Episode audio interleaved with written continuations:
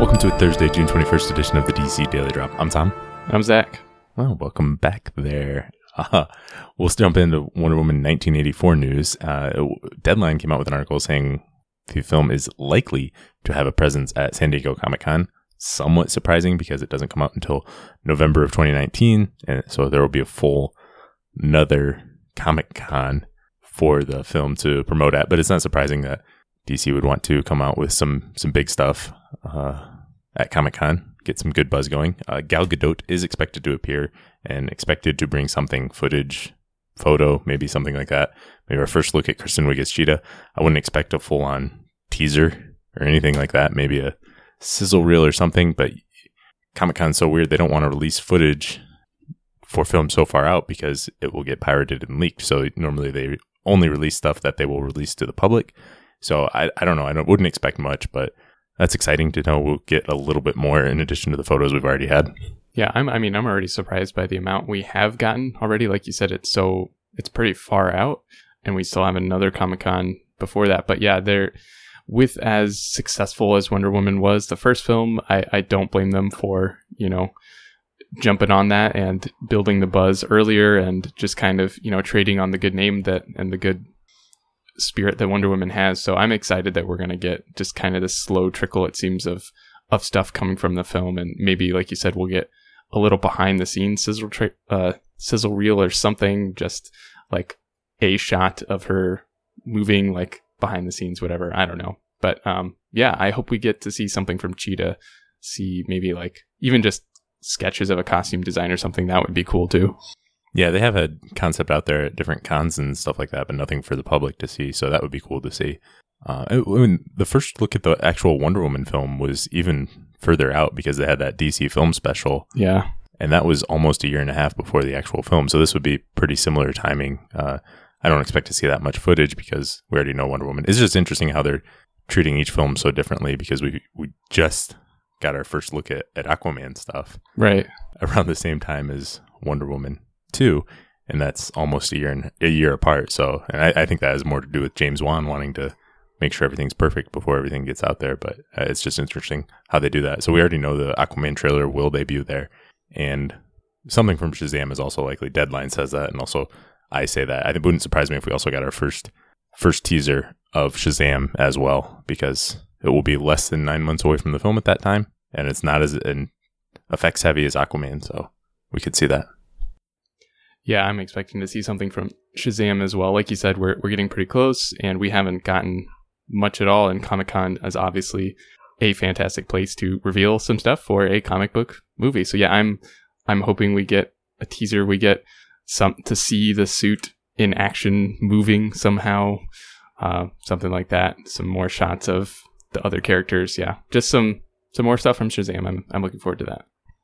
Uh, next up, Preacher season three has released a trailer called Welcome Home Jesse, and it is for season three, which debuts Sunday, June 24th at 10 p.m. on AMC. But not a, a, whole lot to take from this trailer, just giving some brief glimpses into Preacher. If you haven't watched Preacher, looks like a lot of people dying and getting hurt and stuff, which probably happens a lot on Preacher, wouldn't you say?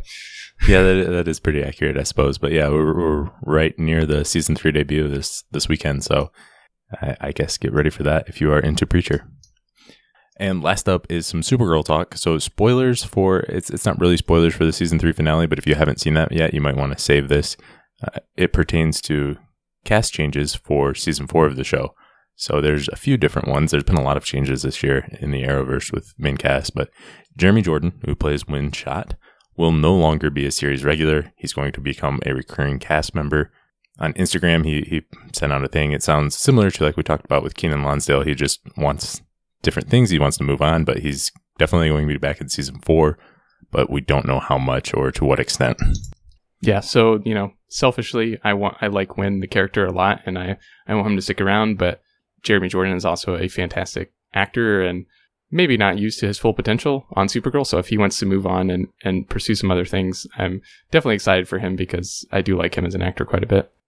Yeah, he's he's one of my favorite parts of the show, and yeah, he doesn't always have storylines of, of or things to do, but I do always enjoy what he has given. So I would, I'm really bummed by this news. Uh, right. in terms of a series regularly, and He's one of my favorite characters, so really disappointing. But I do hope we get to see him in some capacity. But from the sounds of it, it sounds like how Cat Grant's role was downgraded when the show uh, went from season one to season two. So I, I wouldn't expect to see him six, eight episodes a year. It sounds like a couple episodes here or there, which is disappointing to me. And that's just speculation on my part, but that would be pretty disappointing.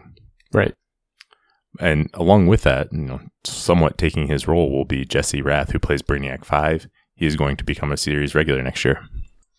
Which, again, if you, we won't get too much into the show, but he's, I think he's got big shoes to fill and he maybe doesn't fill them quite the way that I want to. So, yes, it looks like he's kind of taking over that sort of role, um, which I'm not super excited about because I haven't been a big fan of his portrayal.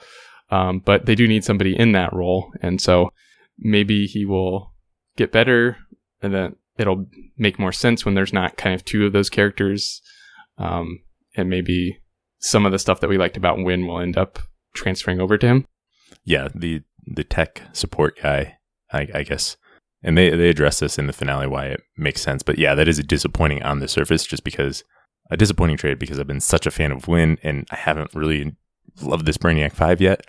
Uh, I will say in the season finale was the most I'd liked him. So hopefully, you know, with more experience, you know, similar to what I said with Elongated Man, with more experience writing and acting for the character, I think it'll, you know, it'll come together and they'll figure out what to do with him. I'm, so I'm, I'll keep it optimistic in that way. But yeah, on the surface, it is a bit of a disappointing trade. Yeah.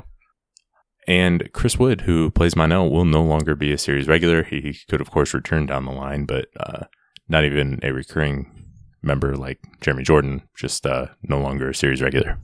Yeah, and uh, I've I've liked what they've done with Mon-El, but they've also told told his story quite a bit, and so this is less surprising, less disheartening, I guess, than you know Jeremy Jordan leaving. But I still I still liked uh, the Mon-El character quite a well, quite a bit. Yeah, uh, he had some really good storylines, some lesser storylines, but overall, I, I enjoyed the arc. They had a clear plan for him over two years, and it does make more sense that his story is mostly wrapped up. We got most of it done. So yeah, I wouldn't, I'm not opposed to seeing him pop back up, but I don't I don't have as much of a problem with him no longer being a series regular. Yeah. All right. Well, that is all we have for today. Thanks for listening. We'll be back tomorrow.